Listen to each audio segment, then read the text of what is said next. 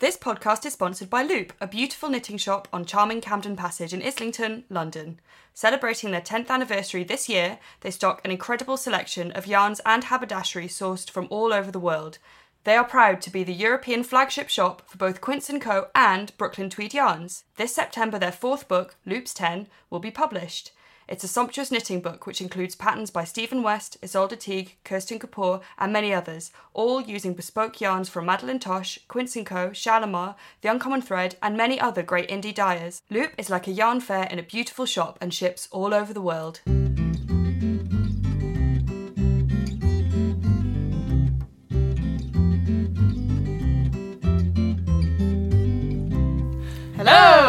Hi, and welcome to Pomcast, the podcast brought to you by Pom Pom Quarterly Magazine. I'm Sophie Scott, and joined, as always, by the lovely Lydia Gluck. Hi, Lydia! Hi Sophie! So, in this Pomcast, we have our usual features of tell and tell, telling you guys and each other what we're knitting. News and reviews. What are we looking at today for reviews? We are going to look at the lovely new book from Loop. Yeah, Loop London, their 10th anniversary book. Mm-hmm. And sticking with the theme for interview, we have Susan Cropper, the owner and founder of Loop. All very exciting. Yeah. Owner, owner and founder kind of go together normally. I guess as a as a theme. we'll also have um, Ravelry Realness and uh, top three at the end of the podcast. So let's start now. So I can't believe we're doing another podcast already, Sophie. It's quite yeah. It seems to come around a lot quickly. I suppose if you're waiting each month for the end of the podcast, I wish we could do them more frequently than a month. But uh, we're just cramming in so much fun. Too much fun. Got to cram in the fun so we can tell and fill like an hour of fun for you guys. Yeah, it's true. I guess if we did it any more frequently, we might we wouldn't have as many things to talk True. about. So what undiluted fun stuff have you been up to? Well, I went to a festival for one day. Is that the same kind of thing? You're cramming in all the fun into that like one 24 hour period. Yes, exactly. Yeah, so um, actually, I just went the other day. We drove down on the Saturday afternoon, and we left on the Sunday afternoon. We were there for almost exactly twenty four hours. How to do it? You still feeling? You feeling kind of fresh from the festival, or are you? Um, yeah, I I feel all right. I've had a fair amount of caffeine this morning. This is a morning podcast. Usually we record in the evening. I don't know if there's any difference. yeah. I guess you guys can tell us Yeah, if you think we're morning people or there's not. definitely 90% more caffeine. yeah, that's true. Yeah, but that was a lot of fun. It was um, a festival called Boomtown, and they kind of build a sort of town, I suppose you could call it. It has different kind of areas. There's an area called Mayfair, which is where all the kind of fancy things are. There's like a ballroom and like a cabaret and a kind of bandstand that was really cool. And there's the Wild West section, oh, cool. and there's like an old mine. It's all kind of you know, it's like a sort of almost like theatre set, kind Mhm. of style. Um, yeah, so I had a lot of fun. Saw some friends and danced to some fun music. what kind of music is it? Is there a certain genre? Uh, I don't know. I, I mainly It ended my ear holes, and I liked it. I did see an excellent band called Caravan Palace, who were lots of fun. Um, That just sounds like another area. You're saying there's different areas of the town. Where were you? Oh, I was at Caravan Palace. I did think it was an area when I first heard of it, but then I realised it was a band. I saw Goldie Lookin Chain very briefly. Oh, briefly, brilliant! which was I don't know. They um I guess uh, um, is anyone outside the UK gonna know who Goldie Lookin Chain is? maybe maybe even people who don't remember this like highlight in the British uh, music industry.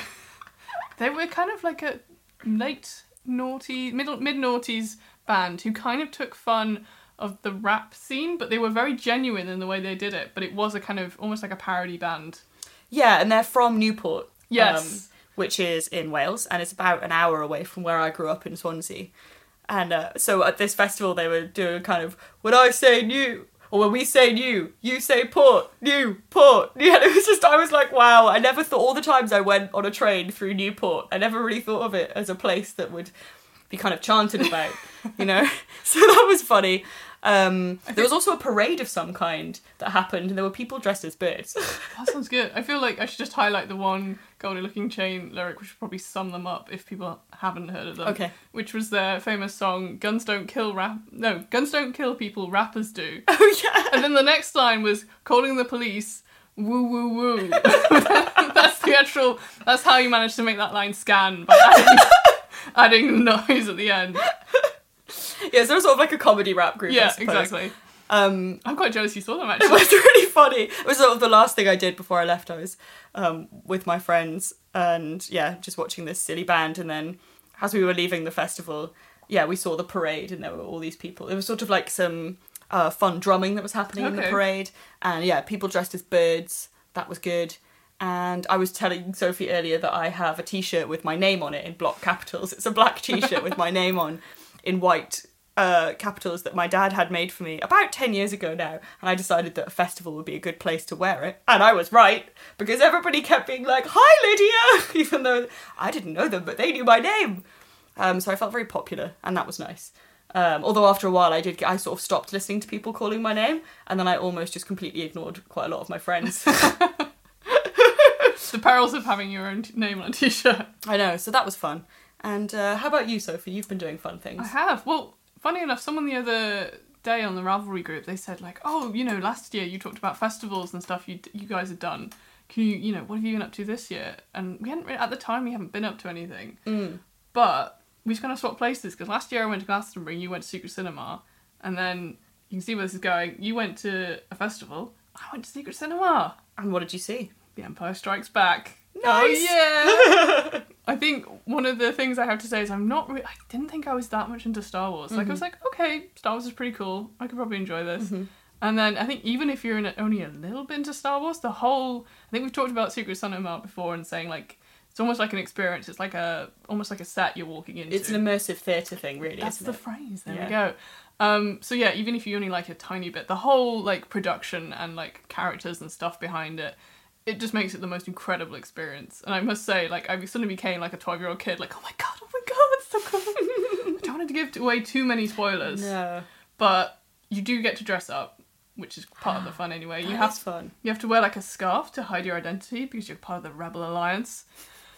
Um, yeah, the smoke machines Always good. at some good. point. I have to say lightsabers. Always good.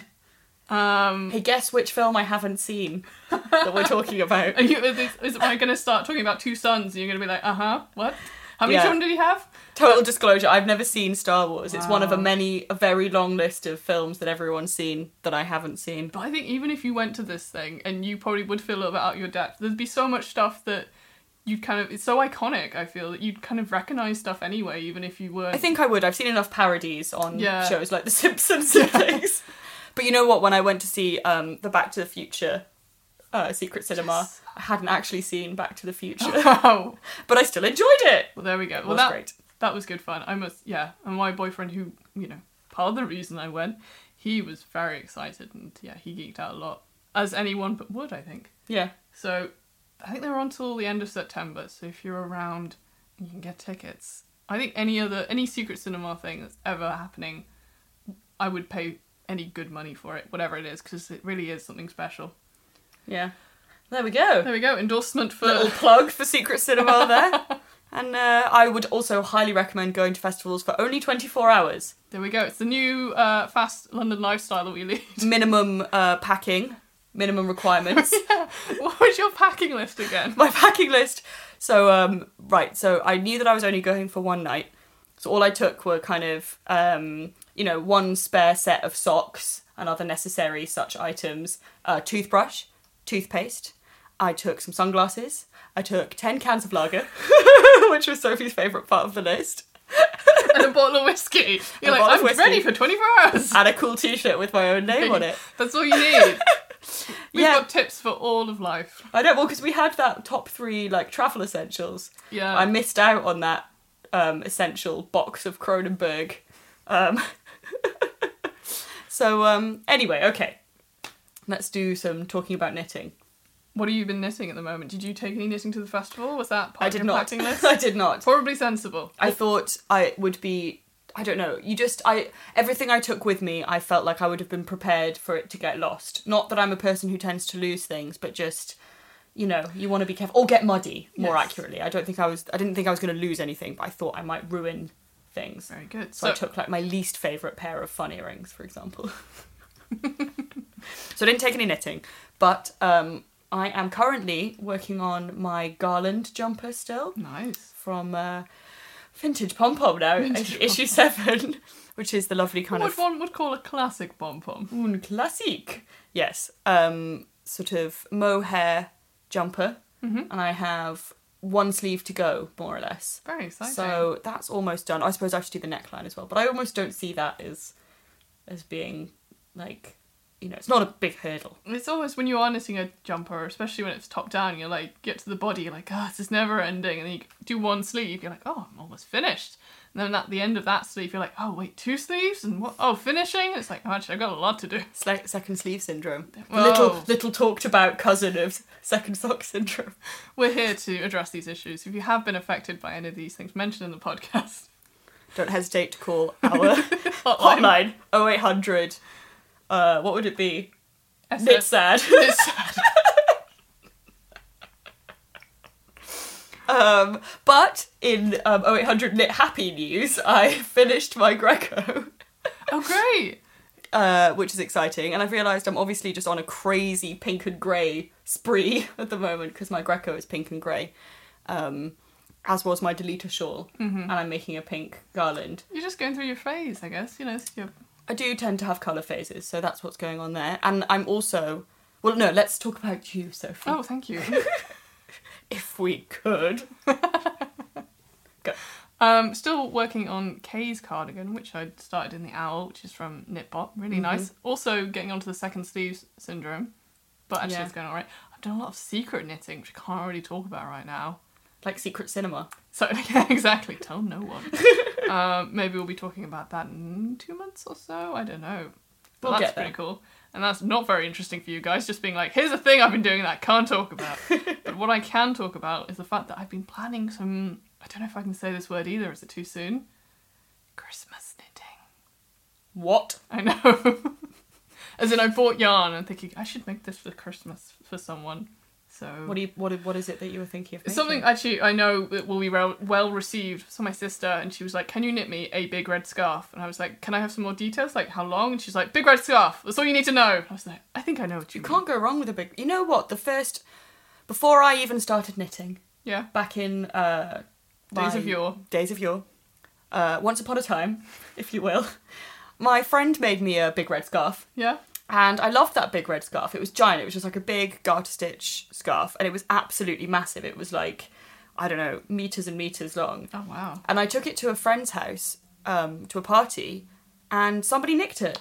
that's a shame. It was so sad, and I was so so sad about it. And actually, maybe that's what started me knitting. I don't know. um, but I am currently trying to think about my holiday knitting because I'm going Oh, away yeah, next that's important. week. More important. That's more relevant as well. More current. More Stick with the current. thing, Sophie. Jeez Louise. So um, basically, I just don't know what to take because I'll probably have finished Garland by then. So I was thinking I might make something from the new issue. Oh, very nice. Um, but you know, I feel the pressure now. I've got about five or six days to figure it out, make sure I've got the right yarn, maybe even do the swatching before I leave. That's true. You, you think I'm going to take a project on holiday, but also you've got to be prepared. You know, do you need a different needle size? Yeah, exactly. And sometimes you kind of start making a thing and then you change your mind. I feel there's a good podcast you could listen to where they actually talk about ideas for travel projects. Oh wait, that was us. Have you learned nothing? But either way, we're very impressed. Um, our new uh, knit along slash crochet along. Oh, we just moved seamlessly into news. So News. News has started now. Okay. So in news, we have our new knit along, of course, which is um, the autumn one. And as always, you can enter any project from any pom pom magazine or from the blog, as long as you haven't entered it before into a previous knit along. Um, and it only opened like last week or something, and there's already somebody has already finished the carousel hat from the most recent issue, which is the one which has lovely Dala horses, and that is made by uh, Lena Finn. Lena Finn, and it's beautiful. Hers is very very pretty. I felt like I was a soundbite you Uh. just played there. Actually, we pre-recorded that name. Lena Finn. Well done. Yeah, I'm super impressed. It's obviously, if all right, I know we said we couldn't talk about Christmas. If you needed to do a project for someone for Christmas, she's obviously done it in like a week, Yeah, just over two, a week and a bit. super quick. We're So very congratulations, Lena Yeah. We're very impressed by you. Um, there are other impressive people in the um, autumn Oh, of knit course, along, of yes. course, but she, I think, at the moment is the only person who's made something from the new issue that's in there. That's why we're um, mentioning her specifically. We wish we give you a shout out to everyone, and we have in our own way. This is it. All your names now. Yeah. Going through, going through our headphones, headphones to you guys. So yeah, so join in there, and we will have fun prizes as always. Yeah. Um, so you can find that on the Pom Pom Ravelry group. Other news, we've got the Great London Yarn Crawl coming up, which I think we mentioned last podcast. So if you haven't got your tickets yet, do so now. And yeah, you'll be able to wander around fair London town looking at various uh, knitting and craft and sewing and haberdashery shops. All the shops which have the good things. Yes, and there's also a fun marketplace, um, which we will be at with magazines. Yes. So that's a lot of fun. So if you are in London, come and check that out. We'll put links and things on the blog post that will accompany this podcast, as we always do. Yeah. Show notes, if, you will. Yeah, if you didn't know that, we always have show notes on a blog post on the Pom Pom website. So if you thought, what were they talking about? You can check it out. You can. Don't you know? Don't say we don't provide all the information. Don't We say do. we don't spend hours hyperlinking.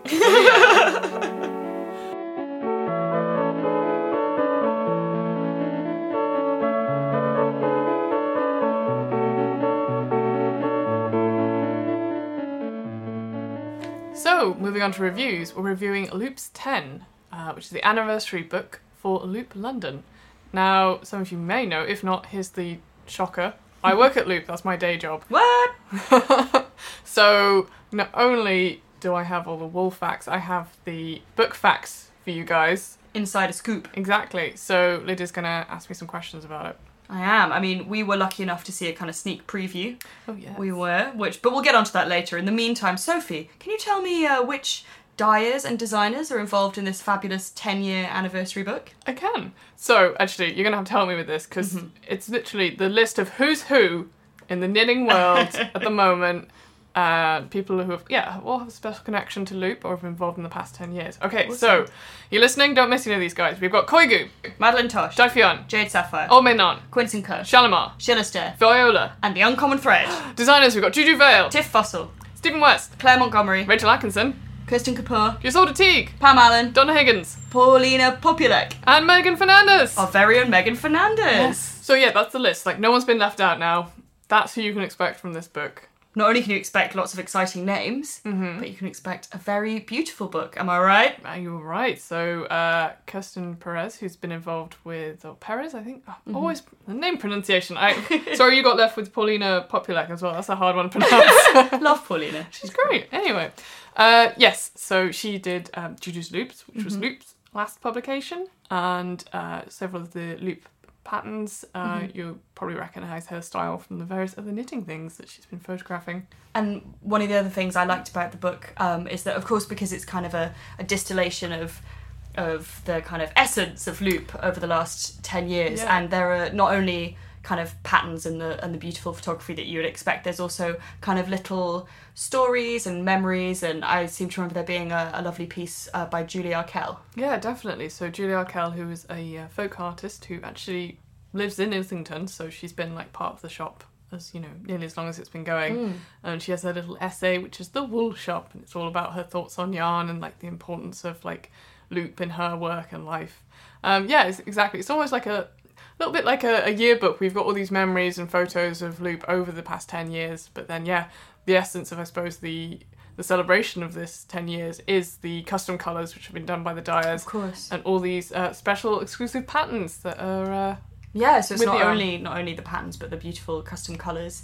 Not only were all the patterns designed specially for this uh, 10th anniversary book, but all the colours of the yarns that have been used have been dyed specially um, for Loop. Yep you can see all of those in the book You can. There's some beautiful, um, lots of lovely pinks. The kind of colours that you would associate with Loop, I suppose. Lots of beautiful pinks, and there's a speckly grey, I believe. yeah the uncommon thread did that one with sort of like grey with like yeah like a violet kind of sparkle in that there's a viola colour yeah. which is pretty exciting because viola um, we've mentioned on this podcast before we love her yarn and she's been working with John Arbon but now she's back in the day doing her own thing She is. um, yeah amazing others of Quince and Co and Madeline Tosh as we said we said everyone We've so said all of them, and they've all done the custom colours. yeah we can't miss anyone out because we've all sent you guys and yeah. you're all equally fantastic um, yeah, so of all these lovely sort of uh, patterns that we have in this book, Sophie, what would be your favourites, do you think? I'm pretty keen on the Stephen West shawl, which is called Lovely. Meandering. Bit of uh, brioche, as uh, Mr. Stephen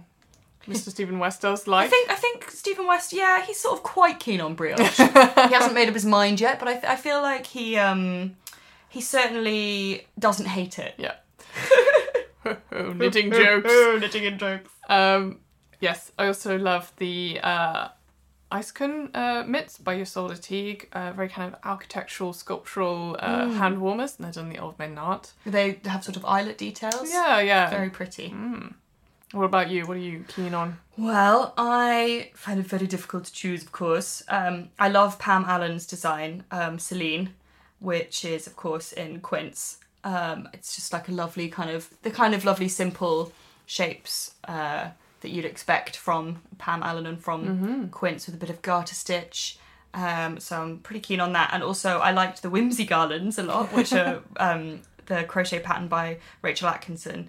Uh, just like pretty little kind of flowers, but whimsical flowers, if you will, that you can make into garlands. Um, and also love Sprinkle, Yes. um, adult Sprinkle as it is, I suppose, because Sprinkle was, of course, a baby pattern from Originally, yeah.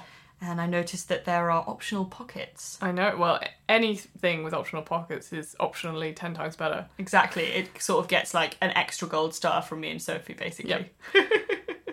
So yeah, if you have never been to Loop, or even if you have, having this book is, I suppose, like a little, little bit of Loop in a book. It is definitely, and, and certainly if you haven't been to Loop and you get this book, it's going to make you want to go there. or at least do a lot of knitting. So we're all about that.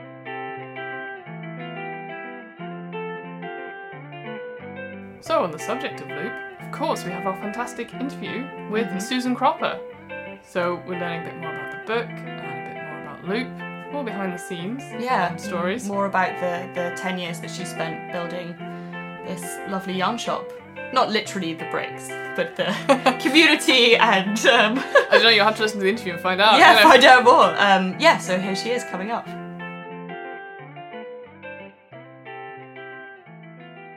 So it's a slightly overcast day in London, but we've uh, sheltered from the clouds in the cosy basement of Loop. We are here in the very shop interviewing the owner and founder, Susan, who joins us today. Hi, Susan. Hi, Sophie. Hi, Lydia. Hi. Hello. so, Loop's been going 10 years now, so we wanted to have a little interview with you to chat about Loop and, of course, knitting and all the wonderful yarns that you know and love. Yeah. We'll start with our classic question, question which is uh, when did you first learn to knit? I first learned to knit when I was either six or eight years old. Um, my nana had taught me. Um, she was a real Brooklyn character. She was from Poland, and my mother didn't know how to knit, or did, but didn't. She was of that generation that wanted to distance herself from anything that was perceived as womanly domestic crafts, and she went out to work and was proud of that. So it skipped, and my grandmother taught me, and alongside teaching me numerous card games and play gin. um, so I learned when I was very young, but I was so young that kind of inevitably I gave it up. And then I came back to it on and off through my life. I, um, when I was at art school in New York in my 20s, I was passing a really beautiful knitting shop that had just a huge glass window with a wall of Manos del Uruguay yarn. And I just stopped in my tracks and was just stunned and went in and immediately started knitting again. Kind of was seduced by the colors and the yarn and the textures. And I knit again for a couple of years and I stopped again. And then when I was in my 30s, I knit again when I had my children and then kind of petered off again and then went back to it big time in my 40s. Okay, so knitting has been in and out of your life for, well, for your whole life, it sounds like, um, but now it's very much in your life. Yeah. Since, uh, you've had Loop now for 10 years. Um, but we were wondering if you could tell us about what inspired you to open Loop. Uh, When I started thinking about opening um, Loop, I had been an art director on magazines for, for over 20 years. Um, I was freelance while I raised my children, and um, I got back into knitting, and I couldn't find any shop in London that reflected what was going on in the knitting community. When I visited the States or Europe, I kept seeing more and more beautiful, sort of hand dyed artisan yarns and really gorgeous patterns. And um, I also wanted for myself to start taking more advanced knitting classes, and I couldn't find anything beyond beginners really at John Lewis, and there was just nothing. Um, so I just started thinking, hmm, maybe I should open a shop. Um, also at the same time, because, because of my work, I was going around to a lot of graduate degree shows and design fairs, and I kept seeing more and more very beautiful things made from textiles. And so I sort of thought, oh, it would be really beautiful to have just a small shop that had knitting supplies and haberdashery and also handmade things from people working in fiber arts under one roof and offer really great classes. Um, so it kind of, from when I thought of it to when it happened, was very quick. It really just took a year because I started looking around for spaces and um, someone that I knew that had a shop, Abigail Ahern, who was on Cross Street, had this beautiful little space, and I went to speak to her just for ideas of where to look. And she said, Well, actually, I'm moving, um, and this space will be available in three months. so it was sort of all systems go, and I just somehow got it together and opened very quickly. And here you are. And here, here I am, 10 years later, in a whole building. so you Yeah. were describing how you felt there was weren't any shops reflecting the knitting scene at the time. yeah. Um, so how what would you how would you describe Loop if someone's never been? What makes sets it apart from any other knitting shop? To me, it's sort of like a, a gorgeous knitting yarn fair, but housed in a really lovely space with fantastic staff like Sophie. and formerly Lydia. um, because I, I really just, I'm passionate about yarn and, and fibre, and um, there's loads of hand dyed yarns. Um, we're the European flagship shop for Quince and Co. and Brooklyn Tweed. And a few times a year, we get great deliveries of Wollmeise, which is really hard to find from Germany. Um, it's a few levels and you can sit and look through patterns and books and sort of chill out a bit and meet other knitters and we have knit night every thursday which is really lovely and there's quite a big group of people and anyone's welcome to come from, to that. I think well, well maybe I could say one thing I found about Loop is that even this is strange to say because it is a place of work and it you know it's work not fun but uh, it's always very calm the shop I feel. Even when it's busy there's always like a I don't know a nice kind of everything's when everything's color coded and everything there's that nice feeling would you say that's the sense in that or I still walk in, like even this morning, I walked in, no one was here. You know, it's early, and um, and I still kind of go, oh, this is my shop. Yeah. like it's so beautiful, um, and it does feel really calm. And it's we're lucky we're on Camden Passage. It's pedestrianized. It's just a lovely street to be on. As we kind of mentioned very briefly, Loop has been, it, well, is 10. Yeah. It's been open for 10 years now um, and has been a great success, of course, in the meantime. And um, we were wondering if you could tell us about some of the highlights over the last 10 years. The biggest highlight was opening Yeah. on Cross Street in that sweet little shop. Which now, when I drive past, I think, oh my god, how did we ever fit in that Yeah. shop? it's sort of a miracle, really. Um, but we did. Um, uh, when I was asked to do two books by Ryland Peters & Small and um, Random House in the States, that was very exciting because I think we'd only been open a couple of years, and it's kind of a shock that I, that Loop was perceived as something that kind of curated beauty or was somehow, you know, pl- plugged in to create a book, so two books. And so that was very exciting. Um, when I did um, Juju's Loops with Juju Vail, that was incredibly exciting. Um, very inspiring, fun projects. Um, and that was self published, so it's like kind of twice as much work, obviously. But when finally holding it in our hands, I just remember how unbelievably excited we were. And the response that it got was phenomenal, really. It was really lovely.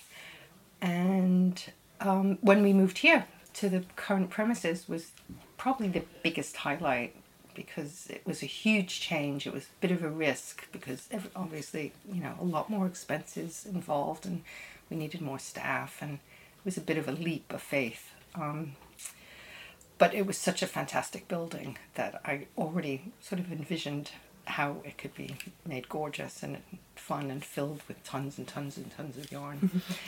um, and the opening day was just amazing because the whole lead up to it was really fun and family came in and there was a huge queue outside of like over 100 people 150 people and It was very emotional. Yeah, It was very emotional. And Jemima popped in that day on opening Is day. that how she got her job? Yeah. Yeah. And she said, Oh, do you have a job? And Jemima, if you don't know, is um, our manager and she's been here five years and um, she's brilliant. And uh, so, yeah, that's probably, those are probably the ones that stand out really. And obviously doing this book to commemorate it because I've been really overwhelmed in a good way by the response that dyers and designers were so you know how enthusiastic they were to be involved with the project and create bespoke colors for the shop and you know from Quince and Co and Madelinetosh and Uncommon Thread and lots of others and um, so that has been incredible really and it's at the printers now as we Very speak and might be out by the time this Yeah, fingers crossed. Yeah, actually, yeah. What can people expect from the book then? Um, there's great patterns. There's 12 knitting patterns. Uh, well, 11 knitting patterns, one crochet pattern, um, done by people that have been involved one way or another with the shop over the years. So we're not going to ask you what your favourite pattern is, because No. that's too mean. But what's going to be in your needles first, possibly? I think I might do sprinkle. Ah, excellent. Yeah, and there's a teeny bit of hesitancy in my voice because I do not have a good track record with finish car- finishing cardigans. um, but I think I will with this one. Yeah. Yeah, it's sort of too perfect a cardigan for Yeah. me not to knit it. Um, it'll either be knit in Quince and Co. Lark or I might go the Juju way and do it in Owl because I haven't knit anything in Owl yet and I keep navigating towards the It's shelf and I'm- it's so beautiful. I've navigated that ship and I'm aboard. It's, Yeah. it's, it's a good one. So, um, you mentioned that you used to work as an art director before, um, before you started Loop, and I was wondering in what ways you felt that kind of led into your designing of the shop and running of the shop, and in what way. I mean, you have a very clear aesthetic, and so I'd be interested to know how you feel those two different parts of your lives are kind of linked. Um, I th- I think they both come from a thread that's always been there because when I was very young, my mother um, was studying interior design, so our whole New York apartment was filled. She's a little bit of a hoarder, and it was just filled with mood boards. Um, she used to drag me around the D and D building, the design and decorative building in New York, which is where there's loads of fabric companies, flooring companies, furniture companies, to the trade, and she'd go around getting swatches basically. So I kind of grew up with these fibers and materials and colors all around me. Um, and she also did weaving for a while, and she would hand dye some of her jute yarns, and they'd be hanging in the bathroom. And so I kind of feel like it's that whole aesthetic or love of fiber and color seeped into me through osmosis, and it's just always been there. And whether I brought that to um, the work I did as this art director, um, graphic designer, stylist, whatever I've done, I think I've just brought that part of myself to, so that when I opened Loop, it was a very visual idea I had. It was coming from a passion for for the craft, really, um, and the genuine enthusiasm and love of, of it. Growing up in New York hugely influenced me. Um, I was a total city kid. Um, I used to go to sleepaway camp in the summers, and that was amazing because I was like, "Wow, trees!" you know, other than Central Park. Yeah. And um, but the great thing about New York, especially back then, because it was much more economic, economically diverse, and it was you know real easier to have a mix of people. And, not as expensive as it is now. Um, you know, we'd go to art museums almost every weekend. Um, so I was exposed to tons of culture um, then, and my dad was an amazing reader. Um, so there was sort of, it was a sort of a household that was very much where culture, art, books, writing, ideas were really important, which um, could have happened somewhere else. It's just that that kind of life was much easier in somewhere like, you know, Brooklyn where you, or Queens where you take 15, 20 minutes. You're in the city with the most amazing art museums in the world. So I'm not sure if that answers it, but I just think that it's all part of the same thing, which is just somehow internalized in me, and I kind of bring those things out to what I do. Um, visual things affect me emotionally Yeah. um, whether it's being moved by uh, an image or and getting ideas from looking at images if they're on Pinterest or in art books or museums or Instagram things can sort of spark ideas Yeah. um, that get me really excited um, and But- sort of lead to things happening sometimes Yeah. whether it's collaborating with a designer saying mm, like here's a little mood thing and these are the this is the feel I would Yeah. love or when it comes to shooting stuff that's very very important to me So over these ten years you've been involved in the knitting world, and even before that, what are the what are the biggest changes you've seen in the industry or? In... the hugest change is the internet Oh yeah, that old thing. that- I hear yeah it's quite popular now. Yeah, it's um sites like Ravelry Mhm. have just been huge game changers in great ways mostly, you know, in lots of ways, but mostly very positive. It's amazing that you can just think about knitting a pattern and look it up and see all the variations Yeah. and yarns and you know, errata, anything that uh, people have come across um and just social media in general. Mm. Um Instagram is amazing, Pinterest um, I've found people that make beautiful things on Pinterest, and we have them in the shop now. Um, it's brought the whole world closer together, obviously, Mm. in a million ways, but certainly that's affected the knitting community because it's Yeah. gone from your little knitting community, you know, if you might have a few friends that knit or into craft, to this, you know, millions Yeah. out there, which is really lovely. Um, and it's also um, there's just also been a boom. There's so many more dyers now Mm. than when I first opened Loop. Yeah. You know, um, there was sort of maybe five yarns, six yarns that I was dying to get for the shop before I opened. Yeah. Um, I got them, but now, you know. We might have fifty different yarns, and I still wish I had room now for another We twenty. keep or trying, you something. know. Yeah, and there's no more room. Yeah. And I'm not moving again. so I think it's all just exploded really and in amazing ways in terms of designers um, and designers being able to make a living yeah. from from what they do best and what they're really talented at. Um, you know, they can give up their day jobs and just design, um, which is phenomenal really. It's really nice. So we have um, a question that we ask everybody, which No exceptions. One I've been waiting Yeah. for. the best question, which is um, what is your spirit animal and why? Um, if I had to choose one, it would be a timber wolf, an American gray wolf, because they're That's so cool. yeah.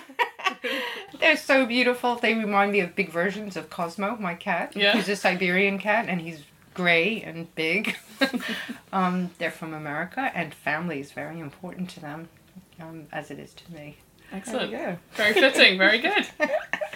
So, if people want to keep up to date with Loop and what's happening with the book and anything else, where should they go? um, on our blog, uh, which we update weekly, and it's the best place really. Um, Sophie does it. Uh, you do a very good job. we have interviews with people. We let you know if there's new free patterns on the blog, what's new in the shop. Um, so that's loopknitlounge.com. Um, on Instagram, Very good. Yeah. yeah. You do um, love Instagram. I do love Instagram, yeah. And on Instagram, we're Loop London Loves. Um, we're on Ravelry, uh, obviously, um, and that's Loop London. We've got a group there. Um, and I think there's already little threads popping up on Ravelry about the book, Oh, very exciting. which exciting. is very exciting them, yeah. considering it hasn't even been published yet, Mm, which yeah. is very exciting. And Yeah. of course, we'll post links to, to those on our blog post so people can. I'm sure they'll be able to find things based Yeah. on that, but just in case, we'll have links as well. Okay, great. So um, I think it just remains to say thank you, Susan, Oh, thank you both Yeah. so for Thank much. you. putting the, the time aside for us because I know it's been a very busy time for you with the with the book. Yeah. Yeah. Oh, we're also redesigning our website, so Oh, that's- uh, yeah. look out for that in early October. Yeah. Oh, It's all brilliant. go. Yeah. Yeah, all go go go. Thank you both so much. Oh, it's Oh, been a pleasure. Bye. Okay, bye, Susan. I'm so proud of you.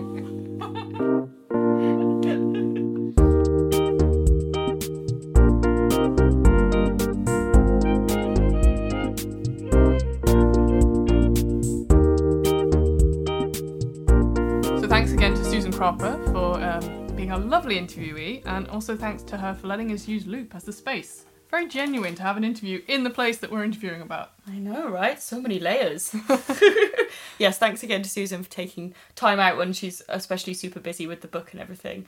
Very pleased to have her on. Um, so now we can uh, move on to one of our regular features. Well, one of another another one of our regular features. One of my favourites. I'm sure you'll say it's my your favourite too. oh, I would always say it's my favourite Sophie. Are these our new fun voices? I was being a radio presenter From now on. from the 90s. And now I think it's time to move on to uh, one of our regular and some might say most popular features Ravelry Realness. Ravelry Realness is basically where we browse Ravelry so you guys don't have to. We bring you the, the cream of the crop from those hot picks. hmm And the theme we've gone for this week is back to school knits.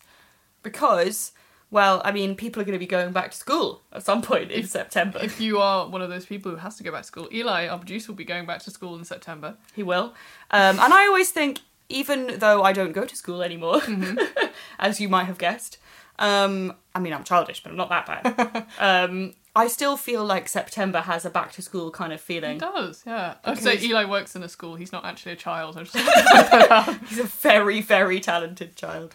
um, yeah, so it's kind of, you know, when the summer starts to wind down a little bit and you're kind of getting back to, I don't know, because it kind of feels like a time to get a bit more like serious again. And I can't tell if that's just because, you know, when you've been to school for at least, I mean, I guess I was at school for more than half my life so far say, yeah. it's just like ingrained into you that in kind of around September you start to buy new stationery and make sure you have sensible like shoes ready. Your socks are darned. Socks are all darned exactly, and you've got to make sure that you've got like a um, a sensible, well, not just sensible shoes, but maybe like rucksack. a rucksack. Exactly, exactly. And also, September's when my birthday is, so I always feel it's a very important time of the year where everything is new because I'm starting a new year. That's just a side note if you want to remember my birthday is. You can send things to Sophie Scott. oh my god! Anyway, I'm not getting unduly excited about my birthday already. Okay, come back.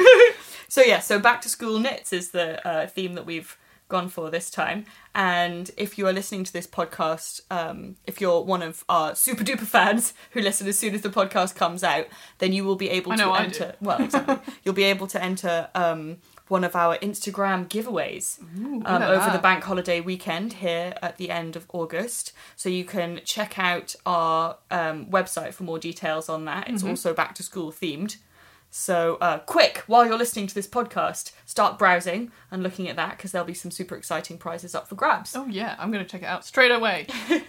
But back to the actual realness that is Ravelry. So what have you gone? Because I felt back to school knits. That's kind of a broad topic. What are you sort of thinking within these? Well, I was thinking, I mean, I thought hockey socks. Nice. But Did I you feel play a lot of hockey as a child? Uh, I had hockey socks. I feel like we need to tell because Meghan didn't know what hockey socks were. What? I think they're a British thing. Oh, are you thinking? I suppose Americans might think ice hockey. No? Oh. I don't know. Basically, hockey socks are just knee high socks, more or less. And they often have, I mean, how do you imagine them? I imagine them being like, they have stripes, two Oh. quite big stripes at the top. Well, for me, I think of a very particular specific thing because I went to a school which had ridiculous amounts of uniform for PE. Like you Mm. had set outfits. You had to. Oh god, going into what's the fun of school.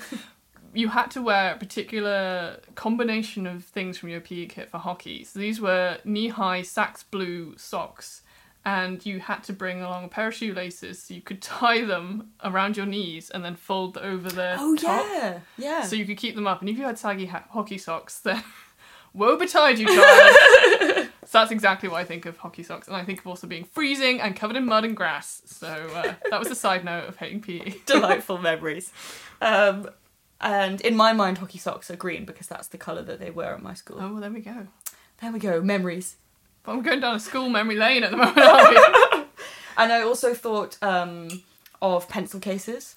yes, I do love a good pencil case. Exactly. And we did find a really exciting pencil case, didn't we? And it's shaped like a. Pencil. I feel we always end up like, whoa, this is really metaphysical. And we end up talking about making alpacas from alpaca and pencil cases for your pencils. But I love that kind of stuff. It's super fun. So it's called Pencil Case, usefully, and by Katie Startzman. Mhm. And yeah, it's a kind of it's and it's tube shaped. It's very exciting. You must you must you simply must look it up. I uh, also like there's a sushi roll case, so it's a pencil case shaped like a sushi roll. But Lydia didn't like this for some reason. I thought it was great. so that's my top pick, and that's by uh, Haley Spencer. So yeah, okay. What do you not like about it? I don't know. I Was it- just was it I just don't like real? sushi that much. Oh, okay. Well, there you go. Anyway, so I also found um, in the pencil theme uh, some socks that look like pencils. These are brilliant. They're called Number Two Pencil Socks by the Yarn Enabler. Oh, well, she's, she's enabled me.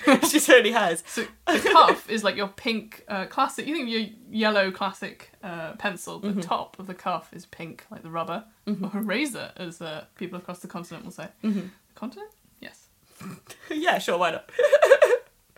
Across the pond, uh, and then the very tip, your toe will be the the lead, and then you've got the pencil like wood bit.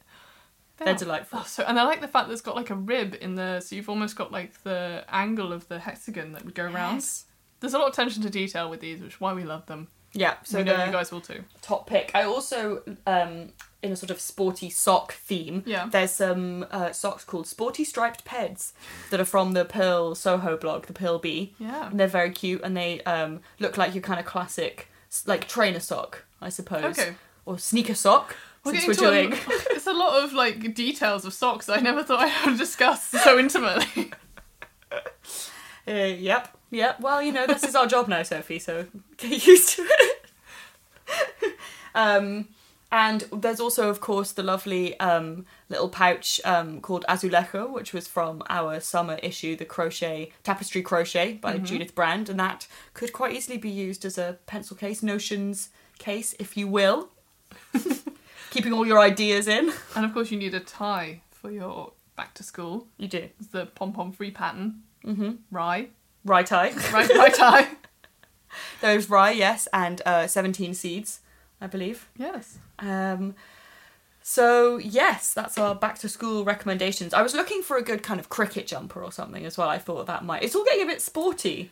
Also, like incredibly jolly. Well, I was going to say the phrase "jolly hockey sticks." If that, but does that make sense to Does Americans if they don't have jolly hockey sticks? If you just imagine, I don't know, famous five Malory Towers. romping around somewhere. But we were also looking up other sort of ge- general school themed things when we were doing our research. We searched for apples, and it turns out that there are a lot of apple cozies that you can make. Yeah. Okay. The apple. The idea was I was like apples because you give your teacher an apple, Mm-hmm. but if you you know if you're giving your teacher an apple, you don't want it to get bumped in your bag No. by your geometry textbook or a protractor or Yeah. anything. yeah, that could get that could get sticky. Yeah. So you want to make yourself an apple cozy to make sure your apple is protected. Um, so we'll just sort of alert you to the existence of those. if people didn't know and they're like, "What? There's another way? Oh my god!" and they're like taking the bubble wrap off their apple, like, "Don't worry, I'll make you something." Like that highly useful invention of a case for your banana. yeah, which is shaped exactly like a banana. I actually moved into a house once where the girl had one of those, and I was like, "Oh, I've got one of these." And I was like, "Don't worry, we're gonna be good friends." so I was new to the house. Anyway, And oh, I also found some fun bookmarks. Um, are there any other kind? well, no, obviously. What were they like then? They are shaped like music notes. Oh yeah. And uh, I have had them saved in my Ravelry queue for a long time because I want to make them for my great aunt who taught me to play the piano Oh, and is quite a thing. musical lady. And uh, they're crocheted, they're called 23 Notes Bookmarks by Little Owl's Hut. Oh, And there's very pretty pictures of them kind of on a uh, on a musical on a stave. very good. Um, Good terminology. yes, well, She taught you well. She did. That's why she'll get a bookmark one day. All right. so that's our Ravelry realness. Because Ravelry is what? Fundamental. All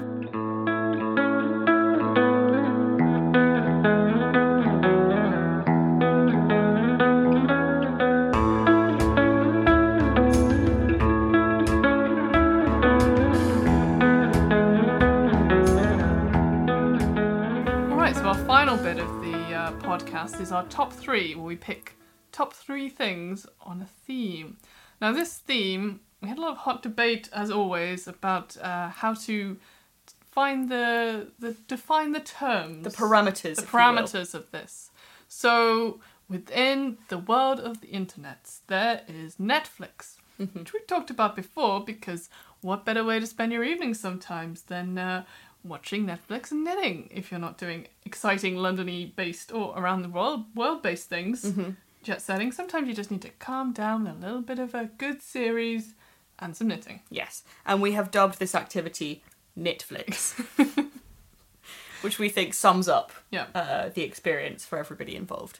So we have gone for top three Knitflix. But within you, you kept saying, "Oh, I wish so and so was on Netflix. I wish so and so was that." So, have you gone for things which are outside the parameters of Netflix?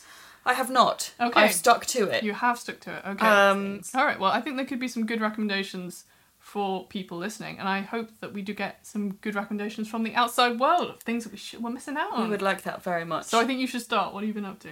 Uh, what? I'm starting the podcast again. I think you should start. All right. So um, there is a lot of stuff on Netflix. A lot of it was terrible, but uh, I shouldn't start like that. I mean, there's just a lot of stuff on there, isn't there? And not all of it's going to be to your taste. True. All right. So this is uh, just if you like our humor, maybe you'll like these stuff as well. All right. Number three is a uh, cartoon called Archer, which if you like Family Guy, I think you'd like Archer because the humor of it, it's very funny, but the humor can sometimes be a little ooh, close to the bone. I think I've seen a couple of episodes of Archer. Did you find it close to your bones? I. yes. No, I only watched a few episodes and I, I, um, it didn't grab me. No. I'm also not massively a Family Guy fan, so I'm going to take Ah, this as okay, a well, kind there of we go, there we Lydia go. won't wouldn't like this situation. Yeah, it's about a, a spy called Archer and his, his working for this like spy agency. And yeah, the episodes are only 20 minutes long, which I think is quite nice to just like, oh, I just watch one. Like, oh, maybe I could watch another one because there's only 20 minutes and then your day is gone. You know? That's always the problem. It's broken down into 20 minute chunks. So yeah, if you like a humour to be a bit, well, I don't say I like humour to be rude, but sometimes you can get away with things that are rude if they're funny. yes. That was one of my mum's phrases when she's like, "Well, if it's funny, it's all right. If it's a little bit rude." Okay. So I could. So def- Sophie's mum says it's okay. yeah, my mum says it's all right.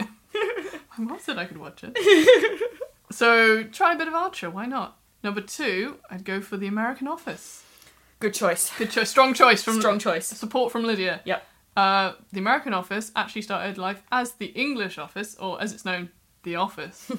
uh, but there's only two series of that. But something, to, I think there's something to be said for the uh, the American TV industry that they made it like nine series. Yeah. So yeah. you got you got money's worth there. Certainly. You get, and I think within that you get more development of the characters. I think that's safe to say. Very true. It's well, it's good. We both went through a very long phase of watching that.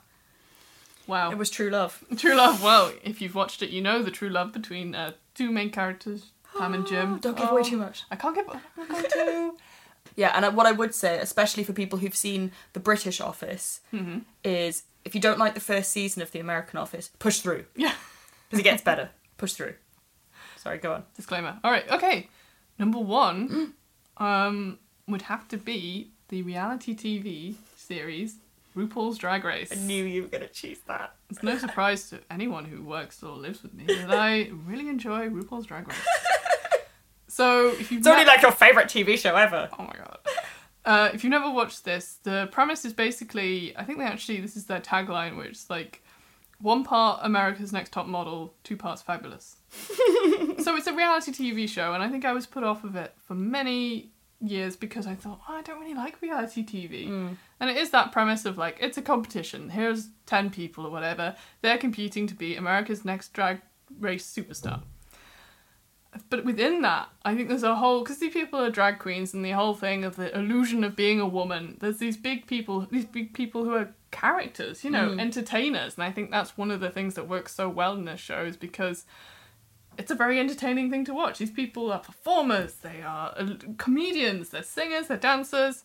Uh, it's hosted by a guy called RuPaul, who was big in the 90s, like a big like drag super model of the world. also in an episode of Sabrina the Teenage Witch. You might have found he's been in your childhood already, as I suddenly found out he had been. Um, so within that, yeah, it's just a really fun, silly show where people they have all the challenges. Um, yeah, the fact that there's all these people that you end up kind of loving and then also loving to hate because they're so exaggerated, such exaggerated human beings and characters. So I think that's that's one of the reasons I love it. And then also within that, there's this kind of backstory because a lot of people come from, you know, a lot of the people in the show are gay, and I think that's not uh, the main thing of the show, but I think it's important as a show to kind of highlight this kind of side of society that maybe people wouldn't know about and then become more accepting of. I read an article, I can't remember what it was, where it's saying like it is important for America where, and especially a lot of the series were recorded when marriage, gay marriage wasn't legal.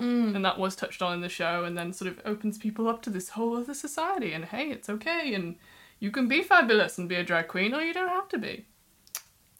I, I really love the the show. I feel that was my like soapbox moment to explain why the show is so fantastic. I still haven't um, watched. That's all right. it, When you do, I hope you realise how fabulous it truly is. and I'm sure I will. So you learn more about the human. Well, my mum said I learned more about the human condition than I ever had in my years of social work. There we go. I think that was a Sophie's mum approves again. I think that was a joke, but I think she was also genuine. Hmm. so try that out. You know, okay. that's all I have to say about drag queens for the moment. So my top three, um, I I was annoyed because well, I'm annoyed in general that the X Files is not on Netflix. Yeah. Because if the X Files was on Netflix, then my life would be complete. So Bumpity bumpity bumpity. rumpity bumpity. Da, da, da, da. No, okay. So um, if the people who do Netflix are listening right now, I'd just like to say They might be. That you could everywhere. improve my life if you just put X Files on Netflix. Anyway, thank you. Okay, so number three, um, I have chosen our favourite cartoon because it now has Oh my god! I three completely seasons. I forgot on- that. and, and I wonder if anybody already knows what we're talking about. I'd change Archer for that actually. Screw Archer. Adventure Time. Yeah, I'm Adventure Time. I'm over Archer. Whatever. Don't watch that. Watch Adventure Time, guys. Guys, watch Adventure Time. It is a cartoon about um, a human called Finn and a dog called Jake and a sort of whole cast of characters that live in the Candy Kingdom. And if this is all sounding a bit like something that very small children watch, it is. They do, and they love it. And because little kid, they know, you know, they, They know, know how good how it to have fun. Yeah. And uh, Adventure Time is one of those cartoons in the vein of sort of SpongeBob, I guess. Yeah, but I don't like SpongeBob. I know, but it's a cartoon that is watched by people of all ages, I suppose. Apart from Sophie doesn't like SpongeBob. No, I like SpongeBob. What's it's wrong with SpongeBob? SpongeBob, whatever. anyway, um, There was so much Time. love, and then it got really angry. I'm sorry. Adventure Time um, is fun for all the family. I think yeah, we've mentioned it before. I think that's all we can say. How great and silly it is. it's brilliant, and I also have. I've got. Um, I think it has excellent gender roles in it. That's true. Let's get back onto the. We're talking about the the theory and the symbolism. Not even symbolism. What do I mean? The ethos behind RuPaul's Drag Race. Yeah. Within that, uh, yeah, Adventure Time. There's a character who does not identify with either. This isn't like the theme of Adventure Time, but it's interesting No. to have in there a character doesn't identify as a exact gender. Gender. Yeah, and there's also, you know, one of the main characters is Princess Bubblegum, who is pink, but also like a badass scientist True. um, who is kind of in charge of the Candy Kingdom. hmm Um, yeah, I think it's uh, and and it also I like the way they have um, kind of their exclamations for positive things are all like maths related. Yeah. So he'll be like, "That's mathematical" or algebraic. And all this kind of stuff, which is just such a fun. I don't know. It just seems like such a good idea to make sort of much maligned subjects like maths kind of sound fun and interesting. And it does have the best piece of advice, which I've tried to stick to, which is Yes. Sucking at something is the first step to be ki- becoming kind of good at something, Exactly. There are a lot of very good philosophical messages in Adventure Time. which works for knitting as well. So It does, and that, guys. when I, if you know, the few times I've taught people to knit, you know, I've used that phrase. And then when they get it of- right, you're like algebraic. exactly, exactly. What the math? um, so yeah, that comes highly recommended. Uh, number two for me is Orange is the New Black. oh yeah. Oh yeah, which I kind of wish, like, because the third season only came out a month or two ago. Yeah. And I watched all of it in like the space of a weekend, and now I I feel a don't bit think you're sad. alone in that. It's a little bit like when you sort of buy yourself like fun snacks, like maybe a multi pack of pickled onion monster munch, for example. This is just I'm just pulling this example. It's not not something that I've ever done. But say for example that you buy yourself this multi pack and you think this is like a sensible investment because I will eat one packet a day for six days, and then what actually happens is you eat five packets and burn your mouth somehow on the vinegar that's on the crisps. So, but then you feel bad and sad about yourself. So this is what happened to me with Orange is the New Black. I watched all of it in a couple of days, and then I was like, oh, I really should have like delayed that gratification. It know? took me a week, and I thought that was spinning it out. But then, as my boyfriend pointed out, that was at least two episodes a day, and I was like, oh gosh, yeah, it was. but Um, still, and it's got I I like the theme tune a lot as well. Regina Spektor it's a good thing. special. Um, yeah, so that's it's actually a Netflix exclusivo. Yeah. So you can only watch it if you have Netflix. So I don't know. I'm sorry if that excludes some people. Um, but I. It's actually why I got Netflix was so that I could finish watching the first season of There you Orange is the New Black.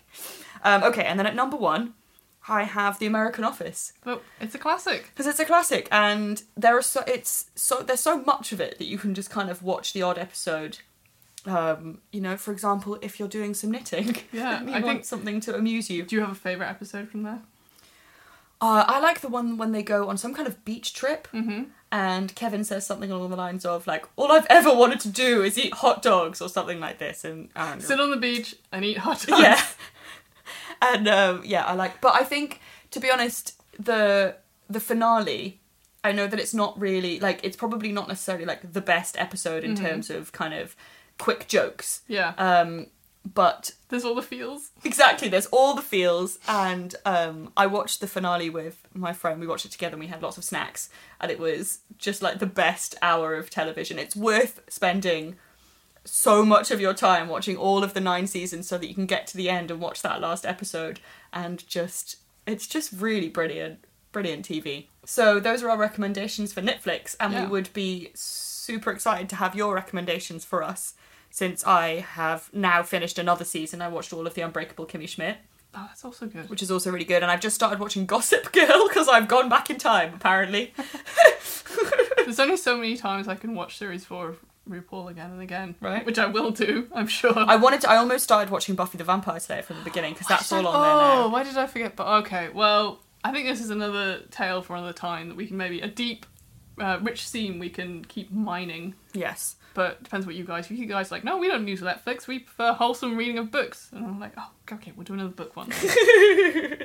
books take two um okay well that was our top three and that was this podcast we hope you liked it that was it. That was your podcast, guys. we're just gonna wrap things up now um so thanks again of course to susan for being our interviewee hmm and Thanks to you guys for listening. We love you Bye. Pom pom pom pom pom.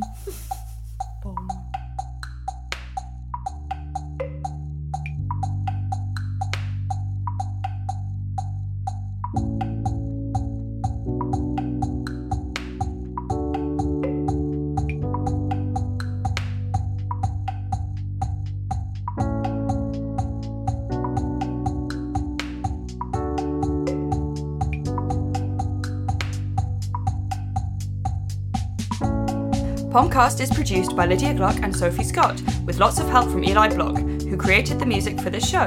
For more Eli related music, you can go to goodgirlandthebadtimes.com. Big thanks as always to Meghan, the co founder and editor of Pom Pom, and to our interviewee, Susan Cropper of Loop London, who also sponsored this podcast. Thanks, Susan. And of course, we would like to say a big thank you to all you Pom Pom buyers, subscribers, and listeners. Send any feedback or suggestions to podcast at pompommag.com and don't forget to join our thread on the Pom Pom Ravelry group.